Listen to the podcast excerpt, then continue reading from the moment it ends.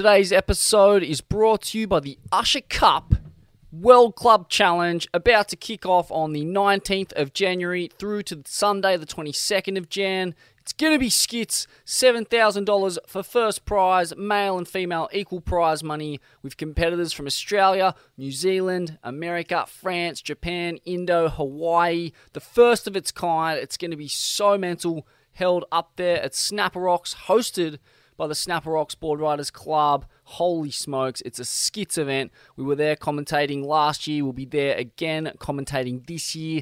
Cannot wait for it to kick off. Get on up there. Jump on the Usher Cup website, ushercup.com. Have a sus. It's a full blown stonker of a surf contest. Even better, the event has a massive charitable push. It supports a lot of people and charity networks in need up there around the Gold Coast and Queensland and New South Wales. It's, it's an incredible event. Uh, Theo, the guy who puts it on, is a fucking icon, and uh, we're frothing to be a part of it. And don't forget the surfing, like, holy smokes, last year was Skits, Nathan Hedge, Sheldon Simkus, Dexter Muskins, like the full underground core lords from the zone and elsewhere, now broadened uh, to include the global field. I'm sure there's going to be some high end surfers coming in from Indo, from the Padma Beach boys, and uh, elsewhere on the planet. Super psyched to be a part of it. Tap in. Yes, this week's episode is an absolute stonker. Four mates from Avalon on Sydney's northern beaches, and what might be the most ambitious and successful surf trip in Australian history, if not the world. Pro surfers Fraser Dovell and Letty Mortensen and their cameraman mates, Spencer Williams and Guy Williment, ventured into the depths of the Russian winter to a region known as Kamchatka, east of Siberia, in search of waves. What they found is a stop press moment in surfing. A fucked up, world class slab, which is almost certainly just the tip of the iceberg when it comes to waves in that part of the world. Well punned, Smithy. Well punned indeed. In many ways, this is Australian surfing's answer to the hit American surf film Cradle of Storms, which takes place in Alaska and also fully scored mind boggling waves. The difference is, the Americans didn't have to leave their country to score, whereas these guys not only left their country for another, their trip perfectly coincided with Russia's declaration of war in Ukraine. Now, the film, which I've seen and which will be hitting cinemas in the coming weeks and months, is mind melting, but the backstories and all the tidbits that go on around it are equally as fucked up. This was just mind blowing, really, that a, a, crew of four guys from the comfort of Sydney's northern beaches could uh, venture this far into the unknown, unknown and come up with the results they did. Ain't That Swell presents Core Lords. What a surf film. I uh, sat there watching it last night and it reminds me of like some of the other great adventure films I've seen recently, like Sherpa and just like these films that go up in the Himalayas, except you guys are carting quivers around and packing it. Thanks, man. Uh, I mean, where do we start? Oh, mate, where do we start with this? Um, should we just go straight to the top and work back from there? Like the, the the moment that you guys lay eyes on that slab from the helicopter and it's fully puffing and fucking going inside out. I mean, talk us through that moment. I reckon you get. Yeah, Frazzy, this is you. He yeah, saw it. It was pretty pretty wild. We were flying through these like mountain ranges, and you're looking out like the portals of the helicopter, and you know, there's so much going on. There was so much swell battering the coast. And then like all of a sudden I just caught out of like the side of my eye, just this crazy left just folding in the middle of the ocean there. And we'd planned to go to a different wave to this like left point that we'd kind of seen. Um, so like that's where our flight path was. And then we like once we landed there, we're like, we need to go back to this left. Like it looks insane. And then like so we sat there and like drew in the snow, like the coastline where we're gonna land. And it was fucking pretty wild, like so wild. Um, and then what else? Yeah, so we yeah we flew back there and then we landed on the beach, jumped out of the chopper and the wave was about like a kilometer out to sea. So we got a drone up and flew it out, and just kind of you could see these like fucking eight foot slabs just folding over this reef, and we were just like, holy shit, like we're on. Yeah. And then I, the, the wind was still up at that point. So it was like puffing onshore and like it was pinching at the end. Spen had the long lens out. And we were like, fuck, I think we have to like have a crack at this. So we all got our stuff on, started paddling out, which is like what, 15 minute paddle out. Yeah, more maybe 20 minute paddle out. Yeah, this wave was like in the middle of this bay and out to sea, probably like a K and a half. And we were like, well, let's just do it. And then by the time we'd gotten out there, it was the wind swung to offshore. And me and Mordo were just sitting there, just going, we cannot believe what we've just seen. Like, this is like a, you know, pipeline Chopu esque slab breaking with snow mountains in the background. Like, never in our wildest dreams we think that we'd actually find a wave like that, never mind in that place. And um, I think that's when me and me and Let went, okay, this wave's of like it's eight foot, it's pretty, pretty hectic. We got no idea what's under the water, what the rock situation is, what this breaks on. And we were like, okay, we gotta kind of ease into this. But we also didn't, we had limited time. It was afternoon and the helicopter had to fly back that afternoon. So we didn't have a crazy amount of time. And we're like, well, kind of just got to have a, a, hot crack at this and see how it goes. Oh man, I'll tell you, it's as critical as any slab you can imagine. I mean, obviously, people listening to this won't have seen the film, but it's it's in that six to eight foot range. It's fully under the lip, like uh, and and you know more condensed than Chopes, pretty much backless. And you've had you know not really a chance to uh, get your bearings on the wave, as you said. You don't know where the, the dry bits of rock are, and I can only imagine what it would entail if you had gotten injured and, and getting out of there. Uh, I might throw this one to you, Letty. I mean, you'd never even really surfed in, in cold water uh, until a couple of days earlier. I mean, talk us through just trying to knife drops uh, backside in five mil of rubber with a fucking I don't know what what's the water the, temp up the there? The water like? temp was like two to three, and um, mate, we are in six fives, and then obviously the gloves and boots they were seven mil like seven mil of rubber under your feet, trying to fucking find where your feet are, let alone like surfing a wave that I personally was cheating myself on because you haven't surfed it. You don't know what's under you. Like there's, and like you said, you're in the middle of nowhere.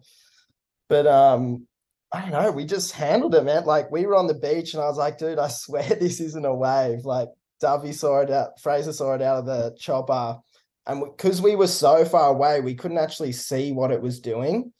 And Fraz, like at the end, we were just like, we we have to paddle out. And like he said, we paddled out, and just like as you got closer and closer and closer, we were like, fuck, this is like a legitimate, heavy, hectic slab.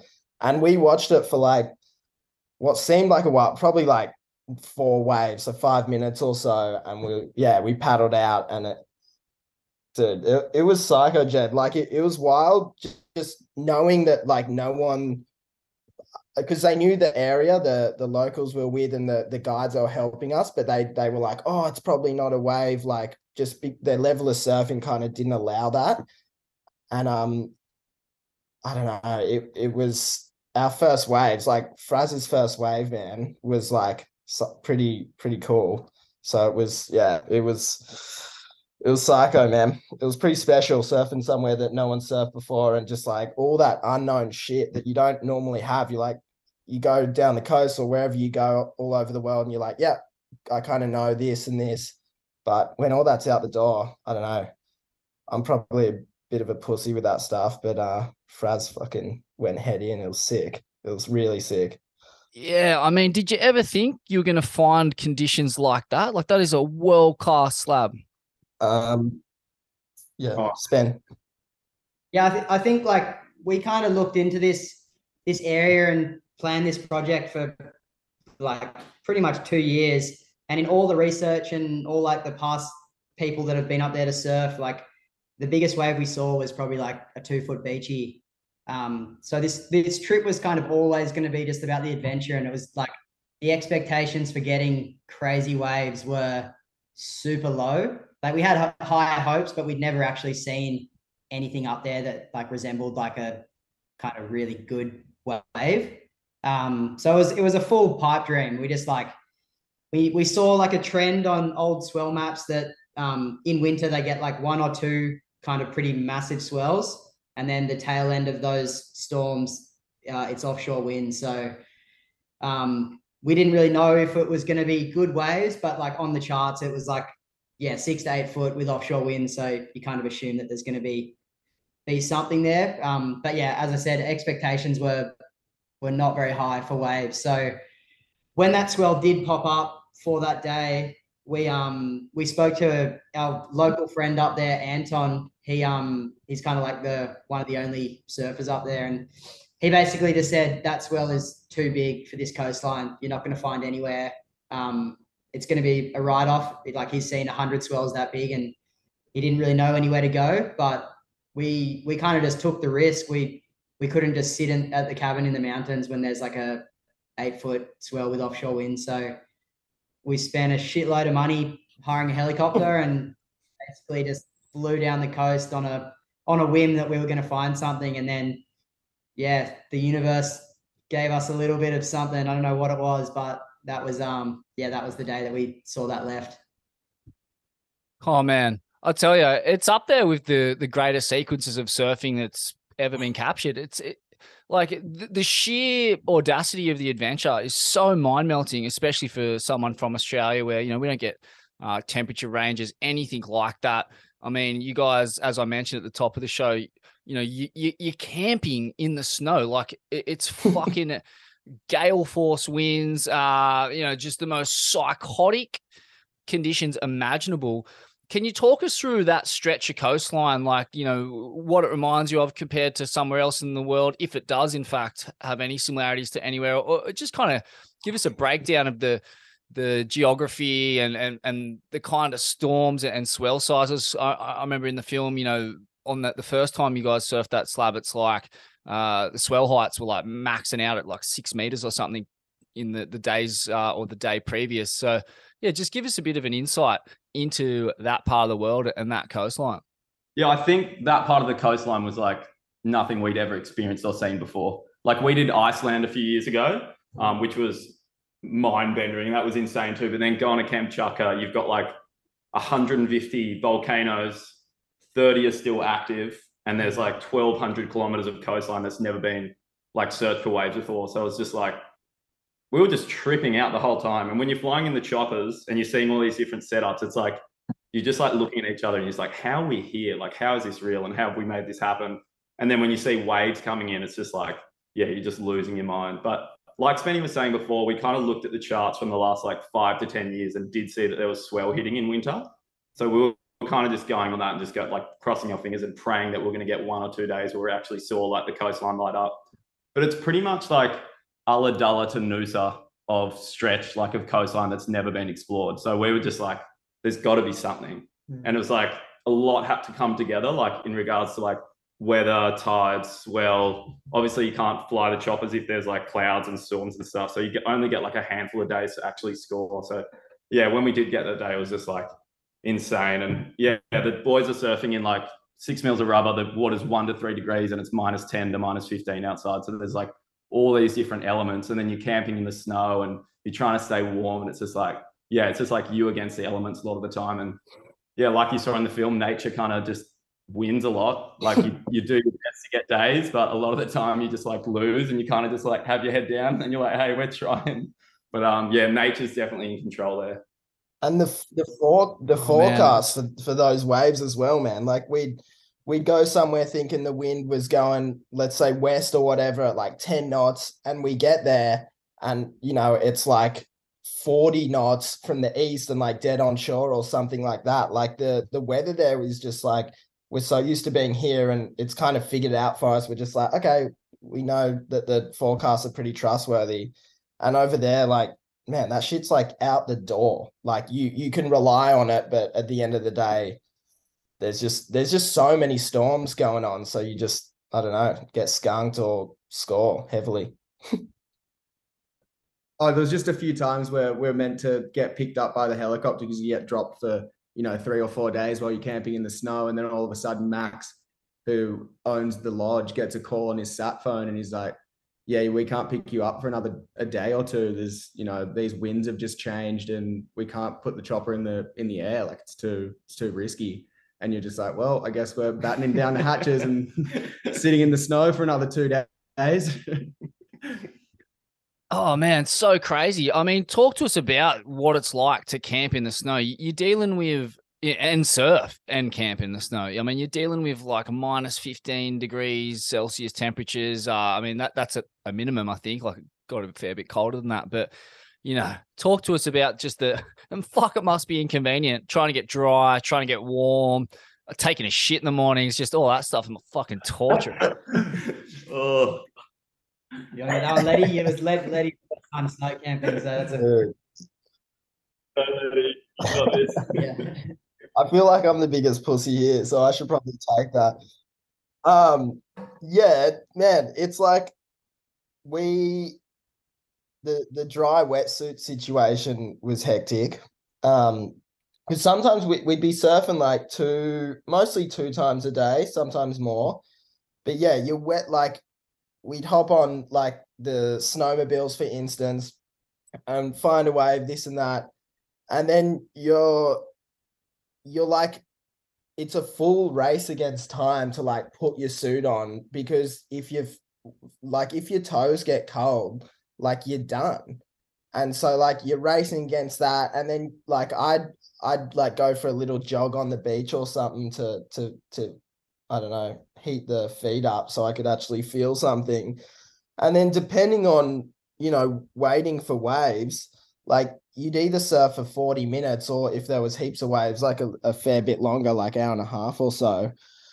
But it was definitely, I don't know, you just get put in those positions and you get used to it. But the snow camping, like I had no clue like how I'd be. And um man, like you're you're always like accustomed you're prepared when you're somewhere like we had all the right sleeping bags all the right tents and and this and that so but like digging out the hole and setting up the tent in like howling winds and then you're like waking up it's cold as fuck and then you're like holy shit i gotta put a freezing wet wetty on in like minus 20 you, and you, you literally just like I'd I'd go for runs. Me and Fraz would go for runs on the beach to warm up. But actually getting out of the water and getting changed, that was hectic. That was like I, I'd be in full like my hands and feet, like it'd be legitimate pain, like sharp pain. It was classic. I'm probably sound like a pussy, but like it was it was classic. It was a it was so funny though. Like Yeah, no, I, I can relate to yeah, those yeah, experiences. it. Surfed in uh, the. North Sea in Germany in two degree water and an island in six degree water, which is positively tropical compared to what you guys are dealing with. But just the the pain of like not being able to feel your fingers, trying to get your hands in gloves when your fingers are, are numb, and the loss of sensation in, in all of those uh, extremities makes Mm. surfing critical waves of, of the kind that you guys were surfing. It, it seems, you know, fucking almost impossible. And we had the comfort of a car and somewhere to warm up. And I mean, this is kind of like a whole nother level. And then to see the the surfing that you guys were capable of kind of blew my mind. Thanks, man. We tried. We definitely tried. It took a bit to get used to. Our first surf, yeah, felt felt pretty clumsy. Me and Fraz were definitely having a laugh, and by the end, you're kind of just used to it. Talk to us about that. Yeah, that that bay as well. Like, uh, correct me if I'm wrong, but you end up surfing two slabs in that bay. Is that right? Yeah, so There's one out, there one was- out the back behind it. Yeah, so there's the one that we initially saw, and then so that's like in the middle of this bay. So essentially, it's like a big horseshoe with a V in the middle, and then that slab that we surfed was off that the tip of that V. But then to our left, a bit further out, was this massive rock pinnacle, and we were like, wait, there's there's kind of a wave out there too. And I swear, everywhere you look on that coastline, you just see setups. You're like, oh, like we were just getting so excited. The possibilities and like if you had endless amounts of money and time, I just think you could find some of the wildest waves in the world there. Um, but yeah, we saw this wave and the the winds were too strong for the slab, and we were like, let's go have a crack at that. And it turned out to be this like really, really psycho, like punchy left, sucky up, like novelty wave. Um, but you know, on its day, that could get really good. Yeah, it's like, like this. Yeah, Frad, Frad snapped his leash and got washed up against the rocks and shit. It was it was classic. Got smoked. Now, boys, talk us through the the preparations for an adventure like this. I mean, uh, one of the the aspects of the film I really enjoyed is just how well shot it is. Uh, I don't know, like just whether you guys were running tracks through the snow and, and, and getting those, you know, kind of moving shots with the the foreground framed up really nice, but mate, the, the the infrastructure that you guys had to bring with you to make the trip possible from boards, tents, wetsuits to, to camera gear is uh yeah pretty daunting to say the least Yeah, so it was a uh, yeah, it was a it was a nightmare, but it was awesome. Like we we pretty much put aside like yeah, the better part of six months to prepare and plan and get all our shit together. And I think um yeah, the visas were probably the hardest element of anything because uh there was basically no way that Australians or tourists could get into Russia at the time. Um, so yeah, it was a it was a nightmare. A lot of back and forth. We got a few few positive pushes, and then we got a few letdowns. But um, yeah, in the end, after six months of hustling, we got a approved humanitarian visa with four days before we flew out. So uh, that was um, yeah, that was that was probably the the psychos thing, and then apart from that, we uh, we made wetsuits um, with Project Blank. They're a wetsuit company out of Australia, and they they basically came on board as the the lead sponsor and custom made us wetsuits with um yeah with kind of fur where we needed it, and the boys had me and Guy had different ones for filming in the water. We had just a little bit more warmth, and then the boys had like kind of a little bit more flexible ones for surfing because they needed the arm flexibility. Um, so yeah, that process in itself was awesome. We went in there, we designed the suits, we um got prototypes, we jumped in an ice bath with the wetsuits on and had a move around, um, felt if there was any water coming in or where they could improve, and then basically, yeah, back to the drawing board, back to the uh the warehouse and got some new weddies for the trip. And what else did we do? We got uh yeah, Helly Hansen came on as like an outerwear sponsor, and they they're pretty world renowned as some of the best outdoor outerwear you can get. So they hooked us all up with heaps of gear. And yeah, I reckon if we didn't have that gear, we would have been in some serious trouble. It ended up probably saving our lives at some points. And what else did we do? Yeah. We, Yeah, there was a lot went in. It was like, yeah, like Spenny said, it was like six to eight months of planning. Like every day we were having meetings with like the guys over in And the um the the Russian embassy in Sydney, just trying to see if it was like a possibility. And like, yeah, like a week out from the trip, like we had our flights booked and insurances and everything. Like we didn't even know if we were going. And like the boy, the boys had all their boards made, which I think like we'd never experienced that before. Like spending six months on a trip, um, preparing for a trip, and then like drop 30k already, and like a week out, we don't even know whether we're going or not. So when those visas came through, we were all just like, just losing it. We all had a celebratory beer and just like, all right, let's do this. Um, but yeah, it was like definitely the most any of us have ever worked on a project before, like even before we went. And then you saw kind of the the shit show that happened um, during our transit over there when uh, um, Russia invaded Ukraine. So there's just like so many different things that that happened in this like a few day period. And then once we got there, it was just like, holy shit, we've made it. And it was just like go time, I guess, from there. Yeah, that's such a, a, left field uh, kind of thing that happens there as you're landing. War breaks out, and I'm interested to know. I mean, like, what were the ramifications or, or inconveniences uh, of entering a war zone for you guys? I I mean, I guess the conflict was literally brand new. Like, you, you kind of landing in Russia pretty much the day they invade. Uh, but being Westerners in Russia, uh, far out, it was a very dicey proposition. And I was really wondering, you know, what were, I wonder what was going through the immigration officials' minds when they were weighing up whether to let you in or not. Because, you know, far out, for all they know, you could be spies. And for all you know, you could end up on a trumped up spy charge and, and used as a political pawn anyway. It, it was so terrifying. I can imagine uh, your families must have been freaking. Let's get this. oh boy. um, Letty, you wanna? No. coming in coming in was was wild. That's when our visas weren't linked to our passports. So we came through immigration and we all went to separate lines. Letty got let through um, with his British passport. And then they just essentially took mine, Spenny, and Guy's passports and said, go wait over there.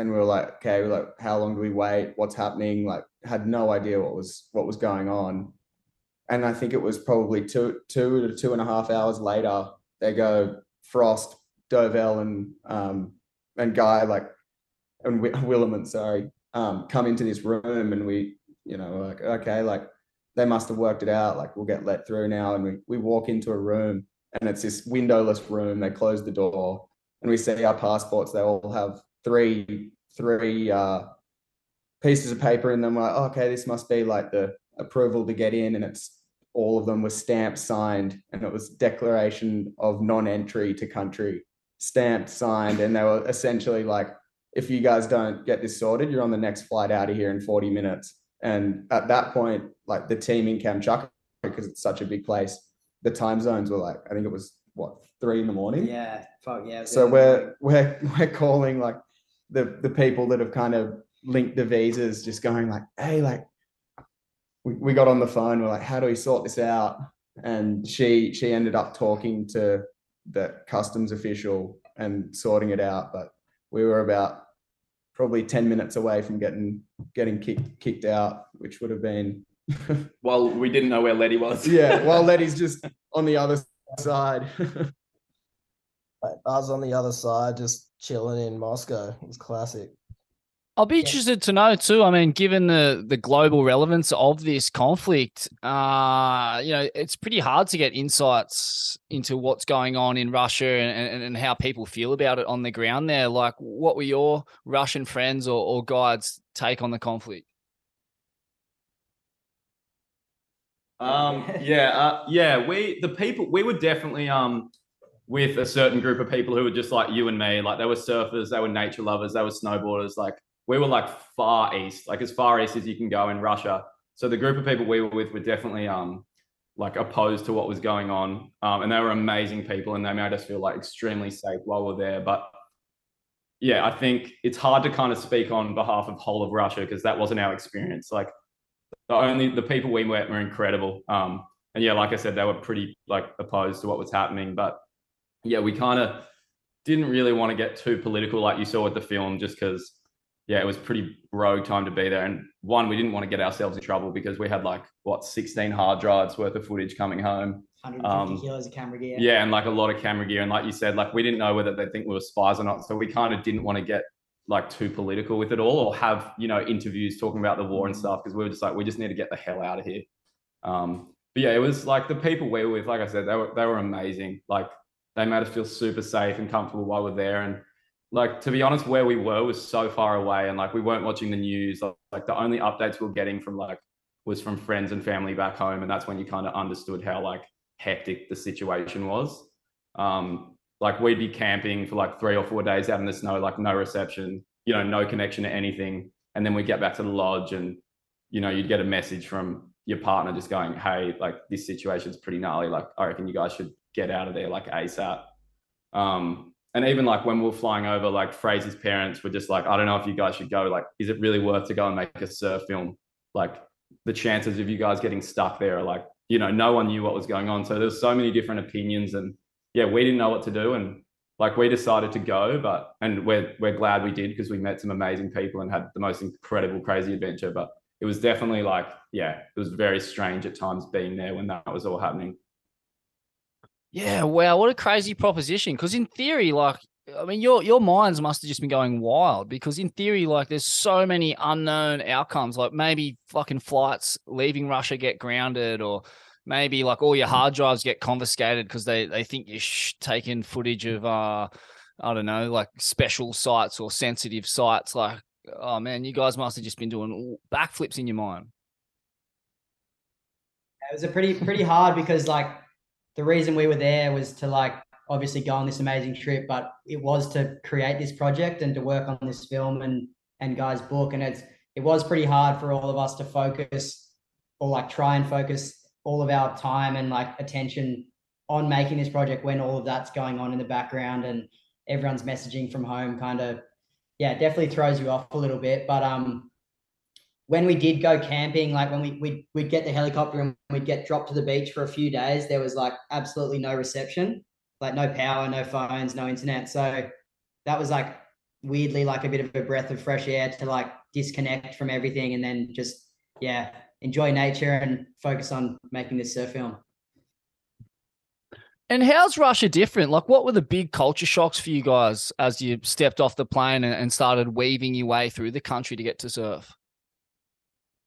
It's just such a like cold, harsh place. Like the environment, like it was one of the wildest landscapes I've been in. And then you've just got this, you know, really brutalist and almost, you know, communist architecture that's just placed into this environment. And it's, you know, it's just so cold and and like harsh and monolithic almost. It's it's it's wild and like you've got all this black snow that builds up in the cities and it was it was a trip. I would have I would have loved to have actually been able to you know walk around Moscow and seen seen that side of it. But where we were in Kamchatka, it was it was a it was a very uh, isolated and you know Yeah. felt like we'd gone back in time and it was- dark and scary It was Yeah. pretty ghetto. Like the Yeah, city it was, was full ghetto. ghetto. Like it was a very poor town. Like Yeah. and like so we where we were staying at the beach, like that little cabin we were staying in was probably like I don't know, 40 to an hour drive from the from the main town. And that was like the only beach that was accessible by road. But yeah, like because what was going on at the time with the um yeah, the situation, we weren't spending much time in the city at all. We were kind of just like either in the mountains at the lodge or at the beach surfing. And we were kind of just trying to keep a low prof- profile, to be honest. And what about some of the characters uh, you met along the way? I mean, who are the standout people, or you know, just some of the highlights in terms of the, the personal interactions that you guys had? Letty, do you wanna do you wanna Yeah, get that? yeah, yeah. Oh, yeah. Um, like man, we uh we we had a hell time. We um at the lodge we were at, there were a bunch of guys from I don't know, I think the other side of Russia who who had come to snowboard and that. And man, we we'd uh we'd go on like and heli boarded with them. And then we'd come back to the lodge and we just would have like we had a crazy dinner with them and a big piss up and drinking heaps of vodka and just a hell time. And mate, honestly, like they were just frothing on on surfing. And like we'd we'd talk about I don't know, what just like about just surfing over there and like they they wouldn't give a shit about how cold it was. And we'd be on the chopper heli boarding and he'd pull out like a, a flask of vodka and we'd have vodka and then snowboard down the mountain. and like it dude, it was like they were just I don't know. It there's definitely a stereotype to Russians, I reckon. And man, we were just having a blast with them, drinking piss, talking shit, like the same shit we talk about, and just like having having fun. It it was it was really cool. And like the the hospitality they had for us being there and they they were nothing but excited and like just keen to to show us their their culture while we were there and like man that's all you can ask for for wherever you go in the world you you just want to be accommodated and, and shown how they live and shown their culture and um yeah man we it, it was special we were very looked after and and shown nothing but love and and just having a fucking hell time with with with russians it was it was cool One of my think- f- highlights. Yeah, go on. I think Max. So Max, who owns the the lodge there, and then Anton, who was the surfer that we were with, they were Anton and Max, just two of the nicest people we've ever come across. Like so hospitable, and just wanted to share their love for that area and the surf and adventure. And I think that they just showed us truly one of the nicest places in, in the earth. And yeah, Anton Anton was such a character. Man, this guy has taught himself how to surf after watching one movie, found a surfboard in the middle of nowhere, taught himself how to surf in negative, you know, 15 degrees and just truly like shit. Like it's just so stoked to do it. It was really, really refreshing to see that. Amazing, yeah, amazing that he could just watch the Modern Collective and then suddenly have those nose picks on, uh, just on lock, and just you know all those weird like moments where he was standing around frozen pyramids and shit. Fuck, what what a trip, eh? No, but uh, man, talk us through one of my favorite parts of the film is just when you first find waves. Like you've gone through the most torturous journey to get there imaginable, and you pull up straight into like you know really fun waves. Like talk us through just what that's like, man. The, the exhilaration after traveling that far, only to find yourself in in a perfect little beach break or, or reef scenario, whatever it was. But fuck, that must have been so exhilarating. Yeah, you guys, man. Yeah, I guess um so so Avalon Beach to Kamchatka was 60 hours of travel from like door to door. So like three days basically. And then those three days were kind of the most stress filled, anxious, like uncertainty, like from everything that was happening while we we're in transit. So yeah, I guess to go through all of that and then with the expectations of waves that we were going to get on the trip, they they really weren't very high, as I was mentioning. And um, yeah, straight off the plane, we we landed in Kamchatka, and Anton, the local surfer, said, "Hey, there's it's been storms for two weeks, but um, there's waves today. So if you guys are up for it, like I know you're tired as, but um, let's go surfing." So loaded up the truck and yeah, drove to his local beach and like the scene was it's just this snow covered beach. Um, Guy was saying before, for anyone on the east coast of Australia, it's uh, Ulladulla to Noosa, 1300 kilometers of coastline, and this this one beach is the only beach that you can drive to with a car on that whole coastline. Um, so that in itself is pretty mind blowing. But um, yeah, basically we got there and yeah, the the waves that we saw were probably better than we were, waves that we were probably expecting to get on the trip at all. So first day, an hour off the plane, we are already into like, yeah, pumping little two foot beachy and yeah, the boys just went to town. It was a bit bit wobbly at the start, but they got got it together and yeah, that was a good old good welcome to Kamchatka. Yeah, it's a really beautiful sequence to really beautifully shot and uh, captured just the emotion of it. Uh, I really enjoyed that part. And in terms of just like getting around the joint, you know, you mentioned helicopter. Um, you guys we're, we're traversing the coastline on snowmobiles with all your shit on the back of it. Like, how radical was the terrain there in terms of just getting to the waves? Yeah, it was it was it was fucking wild to be honest. Like, yeah, like I said before, it was just like us against nature the whole time. It felt like so we had yeah we had like big four drives to access um the beach, and then after like there was a massive snowfall, you had to like ditch the car probably like halfway, like 30 minutes before getting to the beach and then jump on snowmobiles with all our gear and then snowmobile to the cabin. So that was like sometimes that'd take like six hours to get one surf in. And like you get there and it's on shore and one foot and you're just like fucking hell. But it was like when you'd score, it just made it like so much more special because you're just putting in so much effort. That's like you see the emotion the first day we get there, like to get two to three foot pumping waves after what you go through. Like it's just like yeah, it's it's insanely special, and we're all just frothing. And then I think the helicopter was like the one of the main reasons why we we did this trip, and we were so excited to you know potentially find new waves in a place that's never been surfed. And there's just so many things that have to come together to even fly the chopper.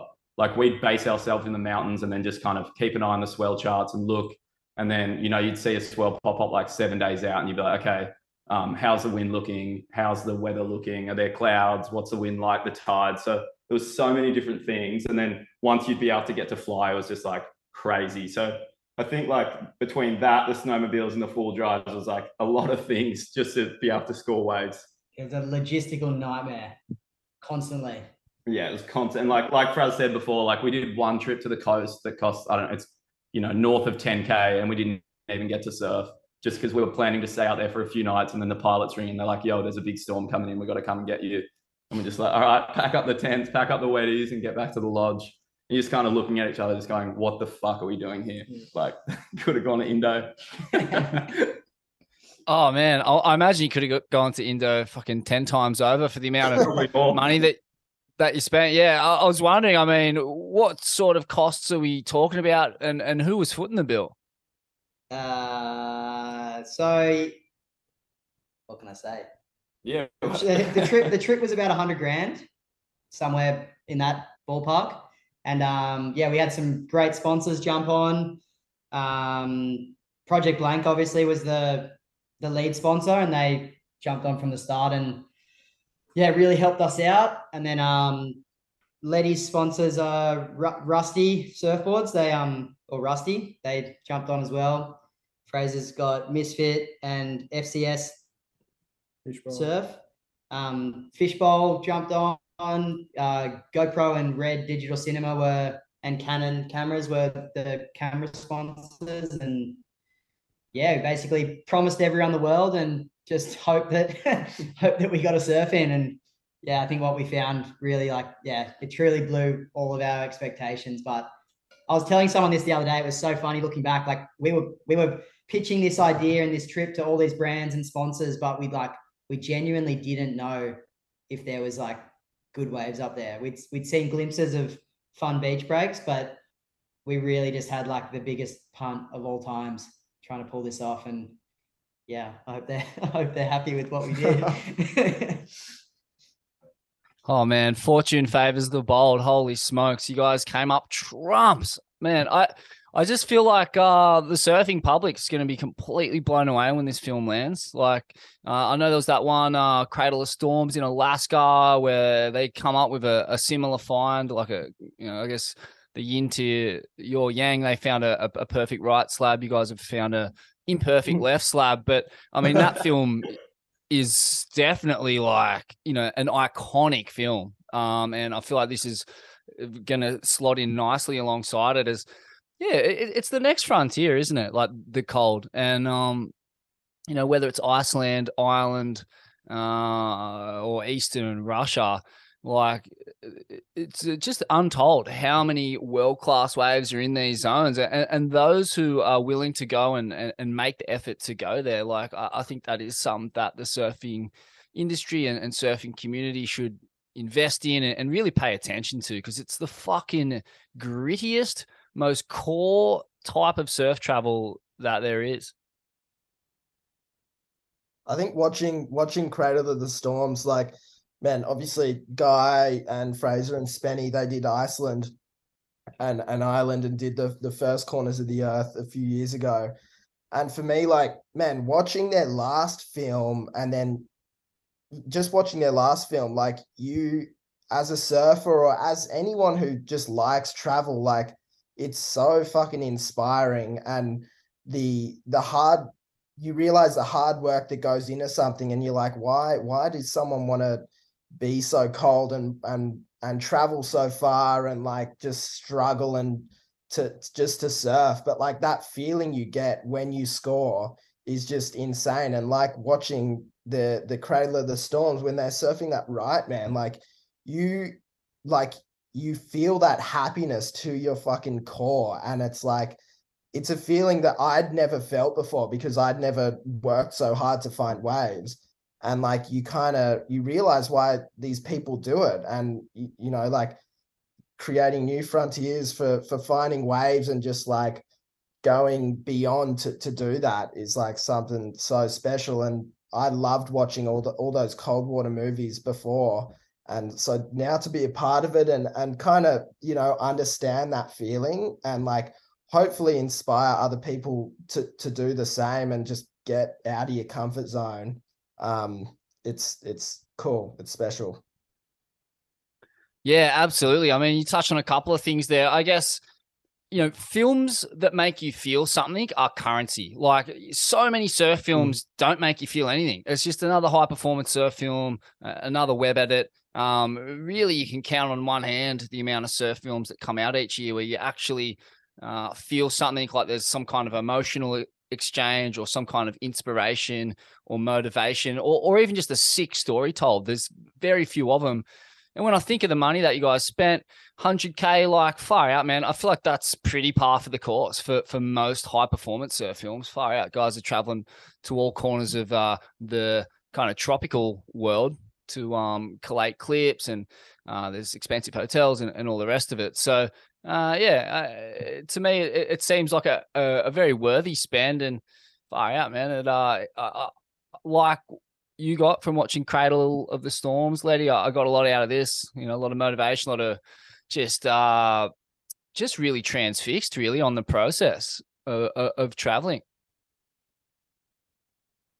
Thanks, man. I think that's what it's about, eh? Like the the boys just hustling, you know, you know, to get to get moments that are special and that you'll remember forever and you know photos on our wall and you know a crazy fucking book that guy worked on and literally bended and didn't sleep to get to get done and um they're all just things to to leave behind man it's it's sick and that's like you look at photos and you feel it and you watch a movie and and you're inspired and you're like it's, fucking cool it's I'm so so proud of the lads for for pulling it together and and being a part of it. It's just like I I never thought I'd be a part of something like this and and something created by you know your three best mates. It's psycho.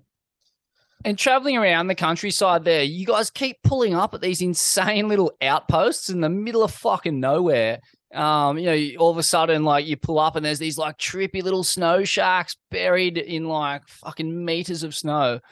Uh, you know, can you explain to us, like, give us a kind of bird's eye view of uh, uh of the trip, uh, like the places you were at. I mean, how long you spent there? You guys were there for like fucking two months or something. like it wasn't like a strike mission. You guys were there for so long.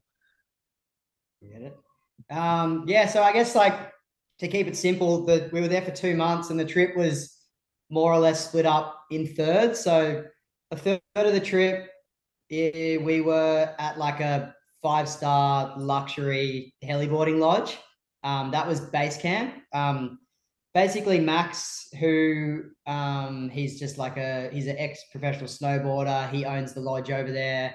He's a like real well known Russian figure. He basically saw the opportunity in this project. He said they've never done a surf film, so he was just like, "I'm totally in. I'm gonna help you guys out with logistics. I'm gonna let you guys have one of our cabins to stay in, leave all your stuff there. And from there, we basically moved moved around from that one cabin. That was base camp. And that was also where the helicopters came to pick us up when we did go on the missions. Uh, the next third of the trip, we were at that beach that we were telling you about. So um, where the local surfer Anton has his camp. Um, so it was that was kind of the total difference. It's like no power, no water, yeah, no electricity. Uh, we're just sleeping in this little kind of ghetto bus cabin thing in the snow. Um, and yeah, we all crammed into this this little shack bus, and um, it was basically like 50 meters from the shoreline. So we'd sleep there, we'd wake up, we'd make a little little brew, go walk across and see if there's any waves at the beach, and um, and then from there we could jump on snowmobiles and kind of explore down the coast. And then um yeah, the last third of the trip we were we were camping. So we'd get um we'd get dropped to the to different bays in the helicopters when we knew the swell was going to be good and they'd basically leave us there with tents, food, cooking gear, survival gear, boards, wetties, snow gear, camera gear, like loaded up with load up the heli with everything we needed, fly to the coast, drop us off, ditch everything out of the heli, and they'd basically fly home, and we'd be um yeah left to ourselves to fight the elements. Um, so yeah, that's basically how the how the trip was split up. Oh my god! Wow, and uh. Far out. I can't believe those camping trips still. The, the, images are so fresh in my mind. I think it's kind of the wildest thing maybe that's ever been done in surfing. I mean, it's interesting too that you guys basically co-opted snowboarding infrastructure and just applied it to surfing, and it fucking come up so good. oh, classic! And we, dude, we we were camping one day at this bay, and um, we're like getting ready to go surf, and like we see these these local fishers pull up on on snowmobiles, and they're talking to the to the guides we we're with, and then they're like trading off fish. Like we're in the middle of nowhere and they trade us like some dried up fish for like what was it, like Beers. six beers? Beers, beers like, and middle of nowhere. And like they just pull up on dude, they look like the little um things off like the first Star Wars. And they're pulling up and, and trading fish. It was the sickest thing ever. Middle of nowhere, like classic. Wow, I love stories like that. And what about the worst skunk mission? Like, how bad did it get given you know the resource and energy spend just to go and check the surf? Like, what what was the biggest tits up? Man, there was there was some skunkings. I think it's hard. Like we only had limited helicopter hours just because it's so damn expensive. Um, and being there for two months, it's like you see a swell pop up, and you're like, "All right, are we gonna are we gonna risk all of our helicopter hours for this swell, knowing that there's you know potentially another three weeks left in the trip with you know two or three other swells coming?" So there was a few times where you'd you know you'd pull the pull the pin and go, "All right, we're gonna do it." And you get there and like we said like the wind would just be the opposite direction like 60 knots. Like, it was some of the wildest weather i've ever dealt with. And you just you just you're so defeated when you get there and you put so much like so much effort into being at a place and really really wanting to score waves. And you get there it's onshore you can't surf you know, you're looking at you're looking at Spenny and Guy, you're like, oh, we just spent 10 grand and we've just gotten so skunked. we could have we could have essentially gone to Indo for three weeks off, you know, this one flight in a helicopter. um, but I think, I think, you know, like those those skunkings is what made um, scoring waves so special. And in terms of just the worst it got, like you know, I'd love to get off you guys, each of you, just like the the most challenging moments of this adventure. Um, You start. Guy. yeah, I think for me the most ch- like I think even getting there was just fucking wild. Like like we spoke about before, it was six months of planning. Like, and when I say that, I mean like literally every day of six months was planning this trip, and then getting there. Um, I think for me personally was probably that session at the left when I, I tried to shoot water, um, which was yeah, it was just a chaotic day. Like Fraser spotted that crazy left slab out the window. We landed on the beach, and everyone was just like super frantic and panicking because we only had like an hour and a half or two hours.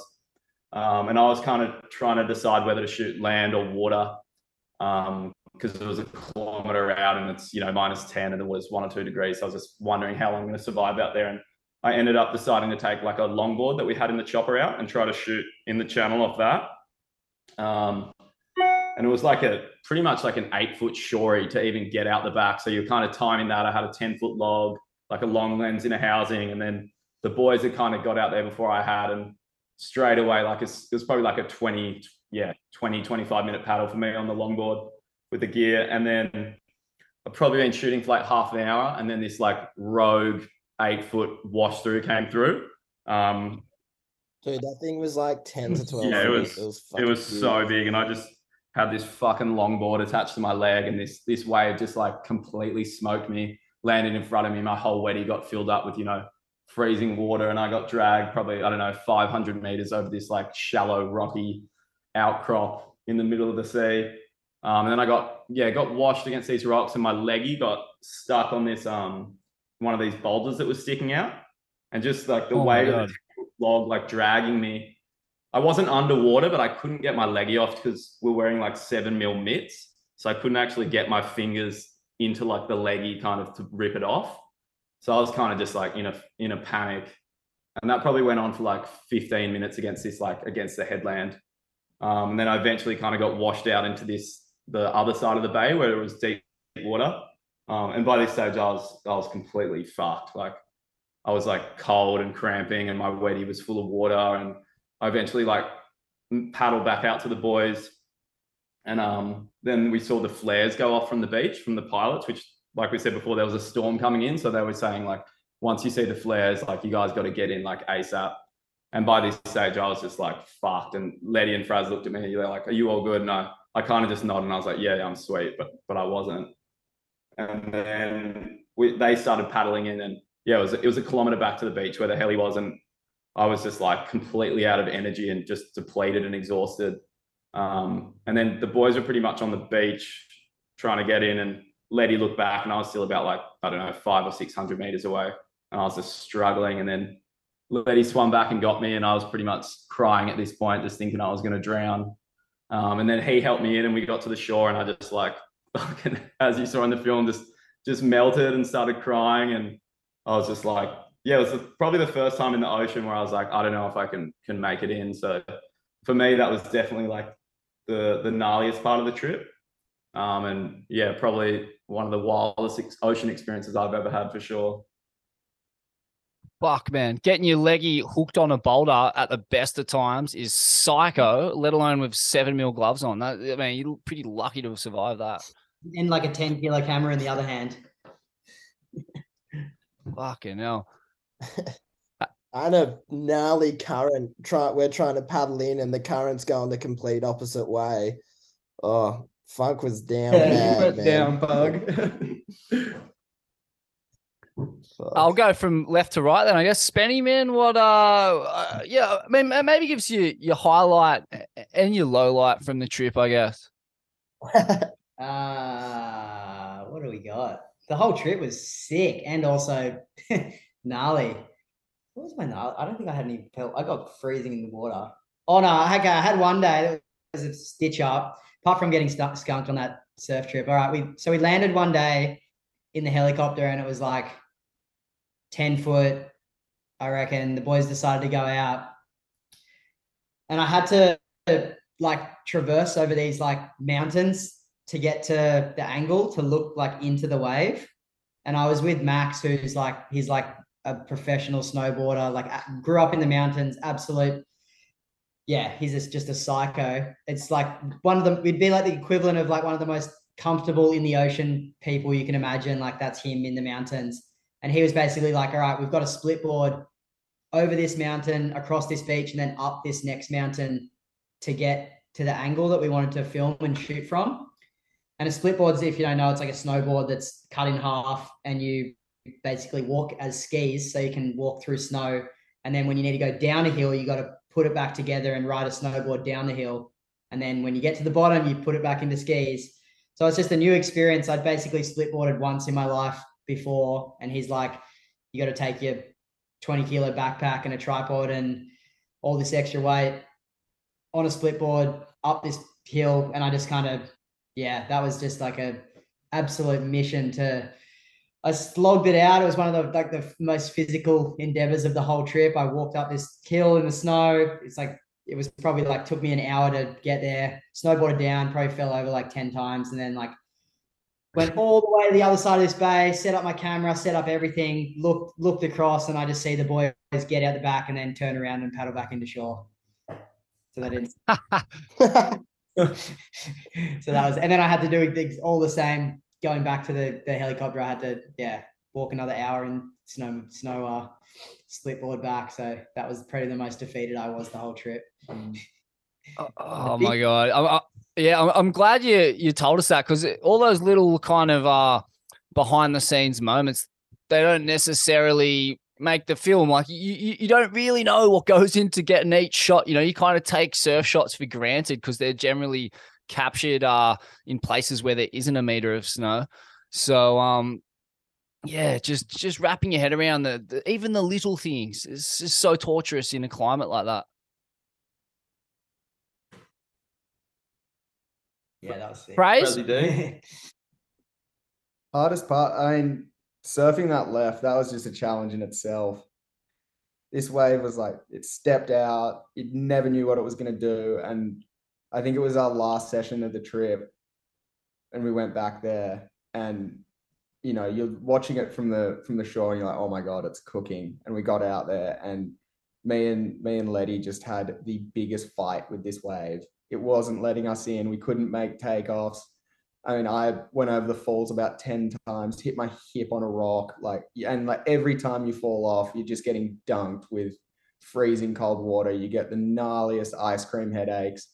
And then you, you get sucked around to this bay. And I think, I think we stayed out there for like two and a half hours. We just knew that it was like our last shot at it. It's like all we wanted to do was just get a sick one and link up with Spenny and Guy.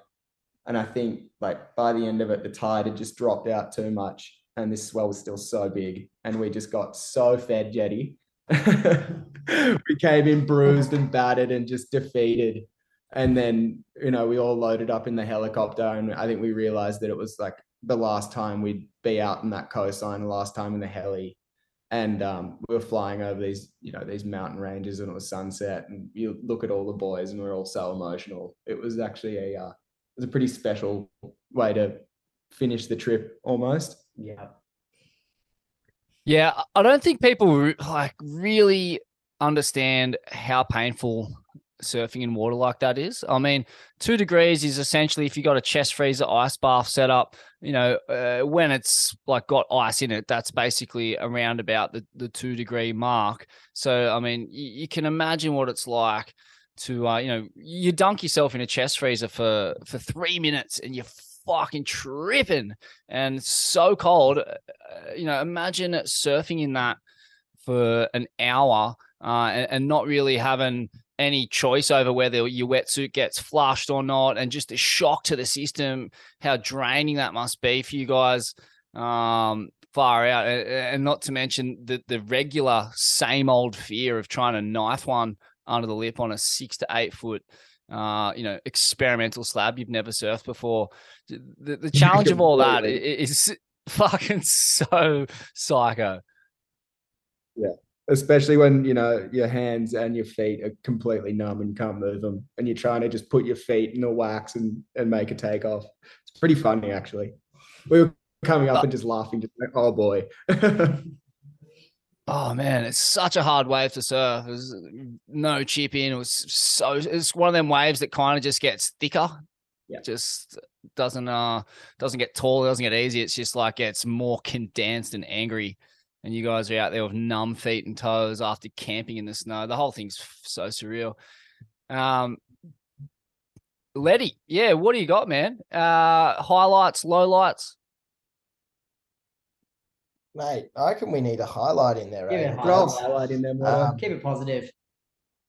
Mate, the highlight we we went to this volcano and um this we we stayed in this cabin in this volcano and just completely in the middle of nowhere and um to be honest just standing standing at top of this fucking mountain spitting sulfur with uh with three of your best mates just in in Russia with no one around for hundreds of k's was uh was my highlight something I never thought I'd experience and then going back to the cabin and smoking a shisha with uh with the guides and uh talking around the campfire. getting- that, that was my highlight. Yeah. That How fun. good's that? Couple of gold cone pieces going around the shack there in uh, Kamchatka. Mate, couple pieces going around. It was epic. Amazing, amazing. And just to to tie it in a bundle, man, like um, you know, what was uh the exit strategy like and and how did it feel to be to be leaving it all behind? Yeah, so I guess we were there for two months, and pretty much every day, someone to some to one of us said, "Come home," and we had a lot of outside influence, and a lot of people were kind of saying what they think. So yeah, two months there was it was definitely um it was pretty stressful, and yeah, it was it was definitely time to come home by by the time that it was time to come home, and we had a, a visa exit date, and they were basically just like the we spoke to the embassy in Australia and we spoke to a lot of people and at the end of the day it was just like stick to the plan don't change your exit date just like stay for your time that you're meant to be there leave on the day that you're meant to leave don't do anything weird basically. So so yeah that's what we did. We um we filmed uh so much. Like the film like we had 16 hard drives. So basically that we just assumed that looks a little bit sus. So we um I don't know if I'll get in trouble for this, but I'll say it. We just divvied them up between all of us and kind of hid them as best we could. Um, I actually left a copy of the film, like the whole film that we, the, the whole footage that we shot, I left a copy in Russia just to, as a bit of like a backup security, just in case anything did happen to our copies of the film. Cause I'd hate to have gone to all that effort and then we get it confiscated or something happened. Um, that was the only backup plan we could really think of, um, just because of the size of the files.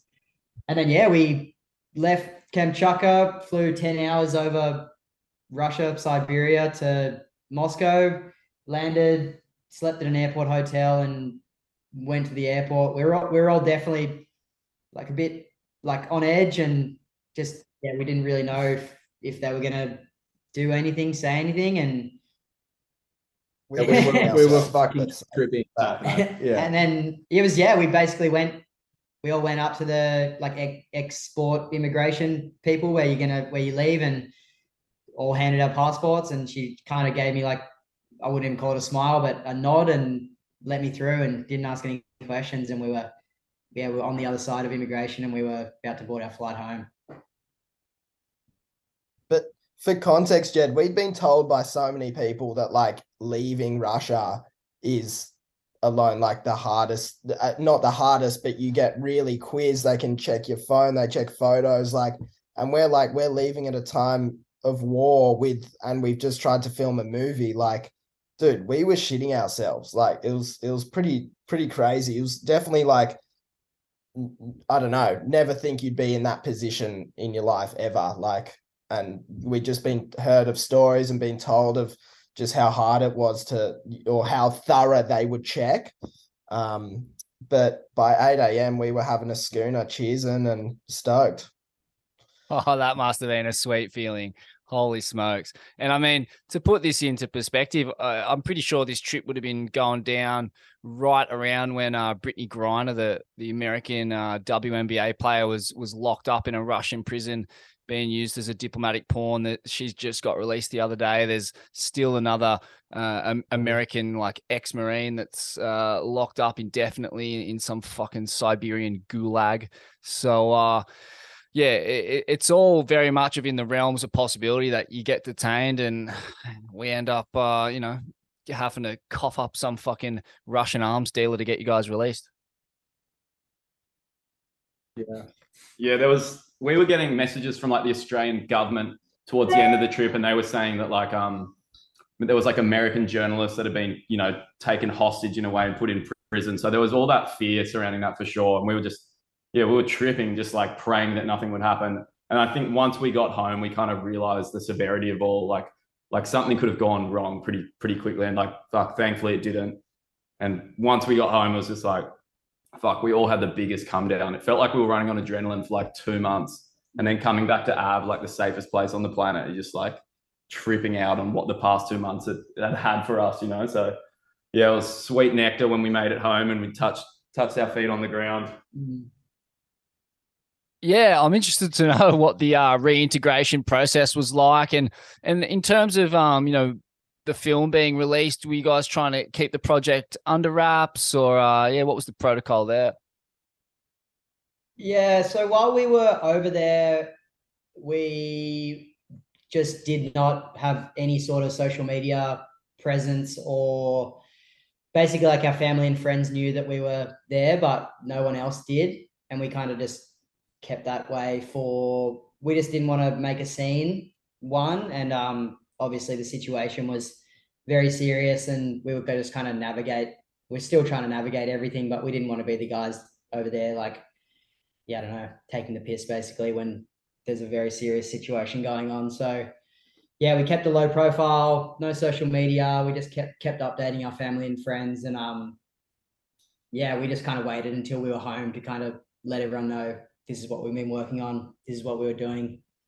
Um, but yeah, what the, the reintegration side up, I haven't really felt anything like that. I I kind of felt something similar when we got back from Iceland, but it felt like this trip was another level. I yeah, it was a very strange, strange like weird come down feeling of like I, I went down to Palm Beach, which is a local beach, and saw my girlfriend, and I just like kind of had a bit of like a meltdown. It was just like it was like a summer day, kids playing in the shorey and people surfing, and I've just been in like the craziest remote, dark, grim, adrenaline filled two months of my life, and oh, but also like incredible experience and everything else, but I feel like when you just get back and you can sit down and everything's safe and everything's happy, I, I yeah, just basically all I wanted to do was go and curl up into a ball and sit in the darkness. Yeah. I think the boys, the boys will probably say the similar thing. It was, yeah, it was, was strange. It was similar to when you leave Civic Underground, Jet. Ah, yes, I know the feeling. I know the feeling of uh, wanting to curl up in a ball and, and cry after a big night in a uh, technicolored basement. But uh, I mean, this is the this is the the danger, I guess, of chasing peak experiences. Um, I mean, uh, I read recently some Buddhist monks saying, you know, peak experiences they're fun, but ultimately life is uh, all about embracing the ordinary and and the, the kind of the more time you, you spend hunting peak experiences the more time you spend within those peak experiences with adrenaline and cortisol levels spiking uh, that there is inevitably a come down because uh, life is just not peak experiences. Life is uh, learning to make the most out of the ordinary and the banal and, and see the beauty within those moments. That said fuck man so grateful you guys went on that adventure and, and documented it all and, and and brought it back to us. I mean it's uh, in a lot of ways it's kind of revolutionized the surfing landscape. Fuck there's we now know that there is world class waves world class waves of mortal consequence uh in russia. It's fucking skits. It's, uh, what a what a sick thing to know that the surfing world is so much bigger than we thought. You you've added uh, space to the map like some ancient, weird spice trading explorer. Well played. Thanks, Jetty. Thanks, mate. Boys, I'll let you go. Uh, thanks so much for giving us your time. Oh, can't forget before I do though, what is the plan for in terms of uh, where people can see the film at cinemas, the release date, all that kind of stuff? Yeah, so we're kind of what are we three weeks out or less than a month out of um, releasing the film. We've got uh, a whole bunch of cinemas locked in and after parties all over the place to show it. Uh, Sydney, Central Coast of Oka, Newcastle, Byron Bay, Gold Coast, Noosa, West Oz, Tassie, Geelong, Victoria. That's what we got booked in. I think there's 12 booked in so far and uh, go to the website cornersoftheearth.com.au um, or the Instagrams, the corners of the earth, and yeah, check it out if you want to come watch it. We'd love to see you there, and it's going to be a going to be a good party, and yeah, psyched to share it with the world. And the book, uh, guys, book. How do we get our hands on that? That's saying you can just jump on the website, um, cornersoftheearth.com.au and order it there and we'll, we'll ship it out express. So you'll have it in a few days and just shout out to everyone that's supported us so far. It's been pretty overwhelming. Um, the response we've had on the trailer and the book and, and the ticket sales. So just, yeah, thank you everyone for all the support. It means a lot to us. Amazing, boys. Mission accomplished. Well played. Fucking all time. Thanks, Thanks, Jared. Jetty. Jetty. Thanks for having us on.